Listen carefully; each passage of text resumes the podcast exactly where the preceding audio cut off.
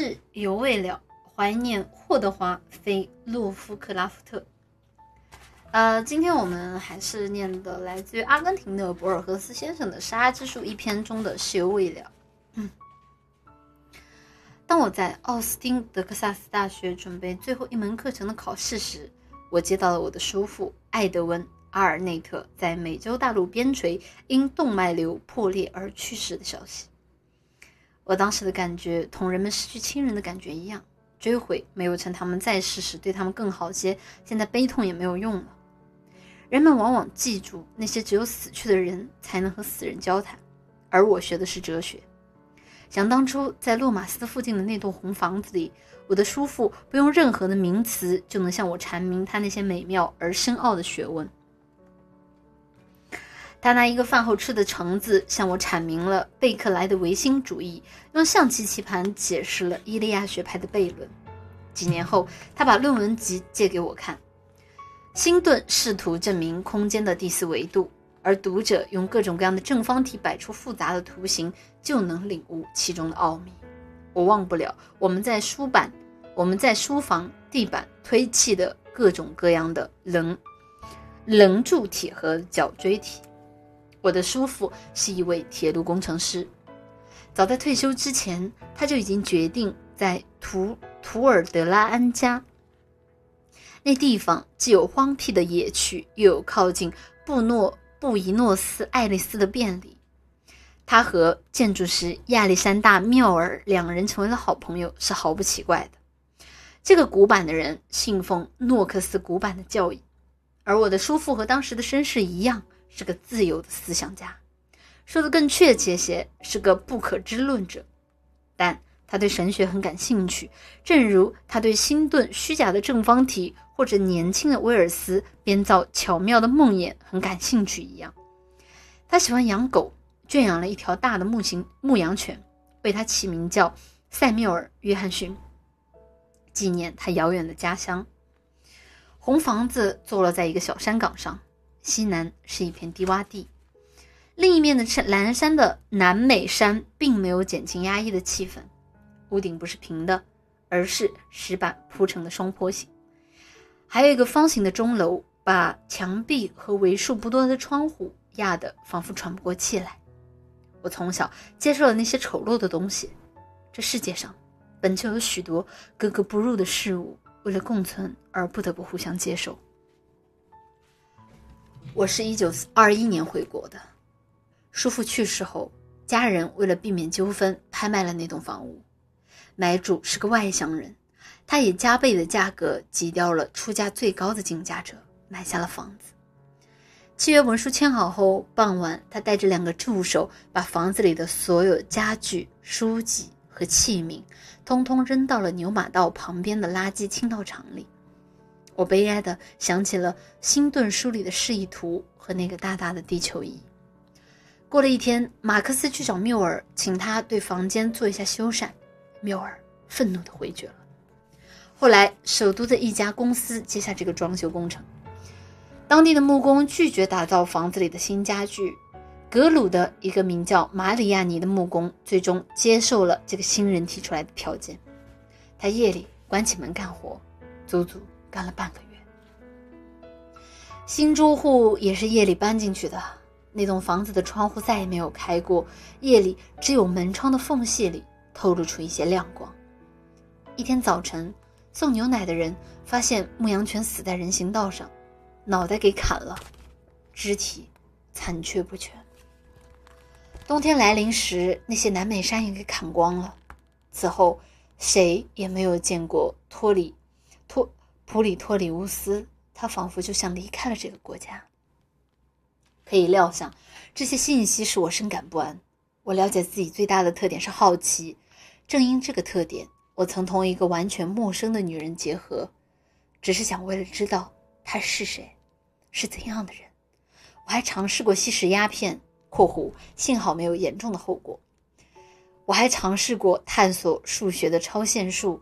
进行我即将谈到的不寻常的冒险，我义无反顾地决定调查事件的真相。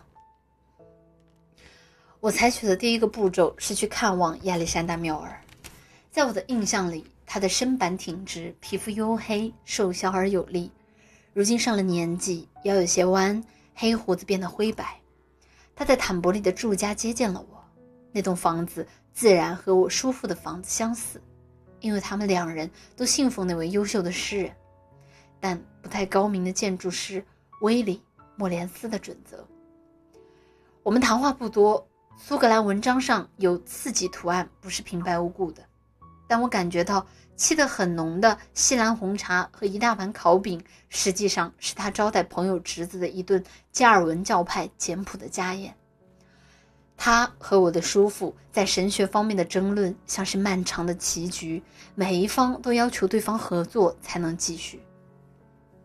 时间分分秒秒的过去了，我还没有切入正题。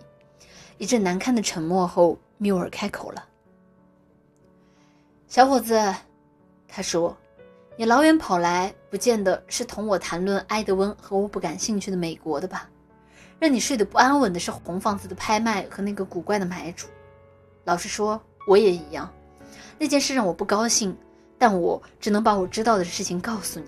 我知道的也并不多。”他不慌不忙地说：“艾德温去世之前，地方官招我到他的办公室。”教区的牧师也在场，他们提出让我设计一座天主教的教堂，允诺给予我众筹。我当场回绝说：“不行，我信奉耶稣基督，我不能修建供奉偶像的祭坛，干那种令人厌恶的事。”讲到这里，他住口了。就这些？我壮起胆子问道。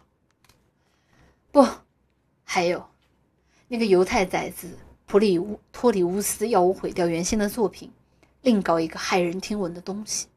林子大了，什么鸟都有。他神情严肃地说了这些话，便起身送客了。我从他家里出来，在街角迎面撞上了伊维拉。小城镇里大家都熟，他邀我在街上逛逛。我对光怪无赖，我对光棍无赖一向没有好感。估计他会对我讲一大串不足平信的在酒店听到的下流事，但我勉强同意了。天色已黑，望见几个街区外小山岗的红房子，伊维拉赶紧避开。我问他为什么，他的回答出乎我的意料。我在唐费利佩手下帮闲，谁都没有说过我是胆小鬼。我大概还记得有个叫乌尔盖乌尔戈蒂的东西。从梅尔回来找我的麻烦，落了个什么下场？听我说，有一晚我喝了酒回家，离红房子百米来的时候看到了什么？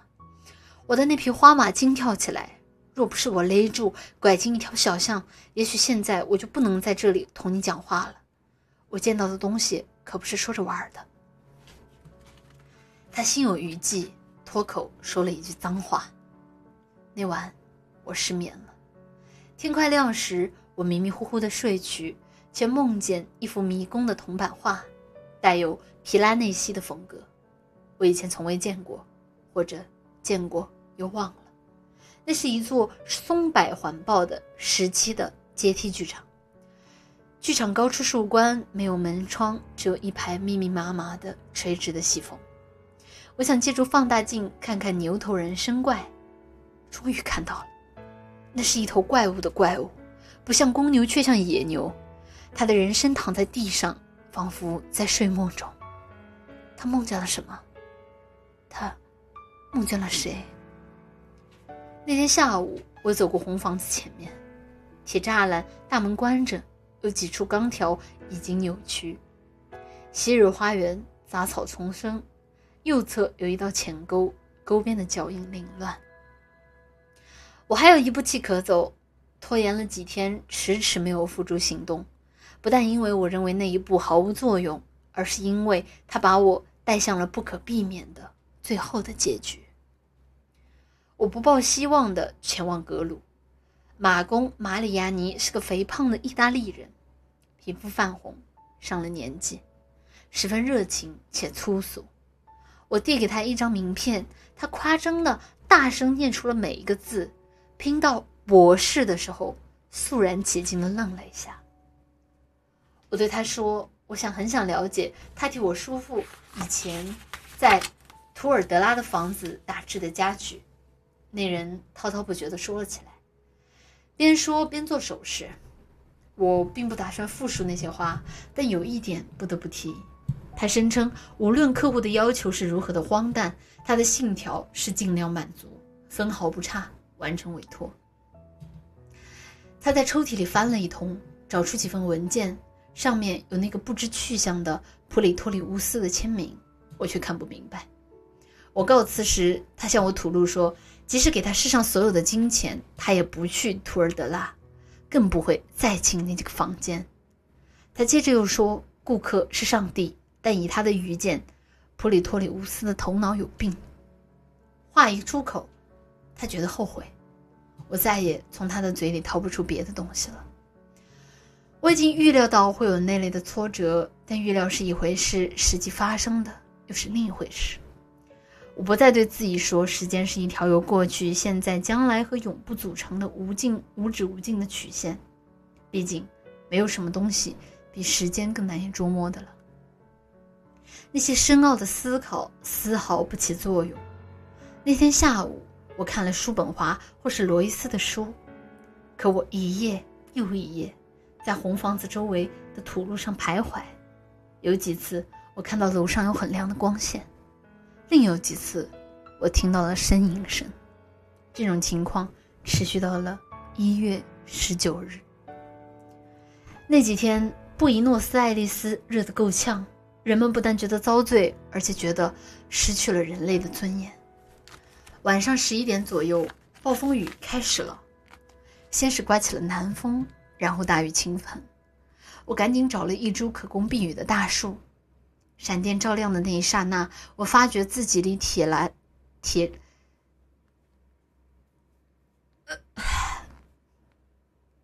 我发觉自己离铁栅栏只有几步之遥。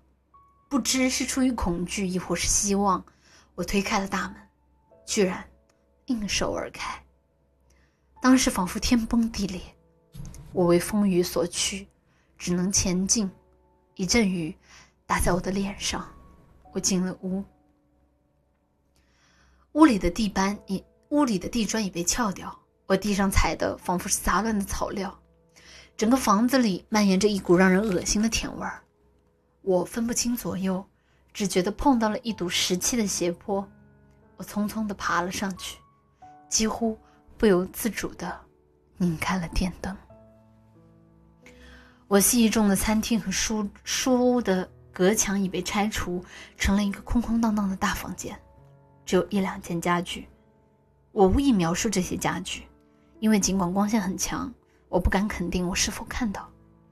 这里容我做一些解释：看到一样东西，首先要对它有所了解，比如扶手椅是以人体及其关节部位为先决条件的，剪刀则是以剪断的动作为先决条件的，灯盏和车辆的情况也是如此。野蛮人看不到传教士手里的圣经，旅客看到的锁具和海员看到的锁具不是一回事。假如我们真的看到了宇宙，我们或许会了解它。我那晚看到的荒唐的东西的形状，同人体的形状可以解释的用途来说毫无联系。我感受到厌恶和恐惧。房屋有一个角落，有一扇通往楼上的垂直的梯子。梯子上大约有十来根宽阔的横档，但横档之间的距离长短不一。那架梯子可以理解为扶手和脚踩的用途，这多少让我松了一口气。我关掉灯，在暗地里等着。屋里静悄悄，没有声息，但那些不可理解的东西的存在，总让我感受到不舒服。最终，我做了一个决定。我。战战兢兢地抬起手，第二次拧开了电灯。楼下预先展示的梦魇在楼上变本加厉了，许多东西，或者许多东西交织在一起。我现在回想起来，有一个又高又长的手术台似的东西，被劈成了 U 字形，两端各有一个圆窟窿。我认为那可能是居住者的卧榻，正如一头野兽。或是一个神道投下的邪影那样显示了他怪异的身形。多年前，我曾读过拉丁诗人卢卡努斯的《法萨利亚》，可印象不深。其中“两头蛇”这一词突然冒了出来，它让我联想，但它让我联想起，但当然不完全代表我后来看到的景象。我还回想起那阴暗的高处有一面 V 字形的镜子。那个居住者是什么模样？这个星球对于他来说是难以容忍的，正如他们对我来说也是难以容忍的一样。他来这里要寻找什么？他从宇宙或是时间的哪些秘密角落，哪个古老而如今无法计算的晨昏来临？他从何时来到南美洲的郊区和这个夜晚？我觉得自己好像进入了混沌的世界。外面雨停了，我看着表，吃惊的发现快两点了。我没有关灯，小心翼翼的爬下梯子，按原路下去并不是不可能的。我要赶在居住者回来之前下去。我猜，他不会关门，所以两扇门我都没有关上。我的脚踩到倒数第二档时，觉得斜坡上有谁上来了。沉重的，缓慢，脚步杂乱。我的好奇心压倒了我的恐惧，以至于我的眼睛没有闭上。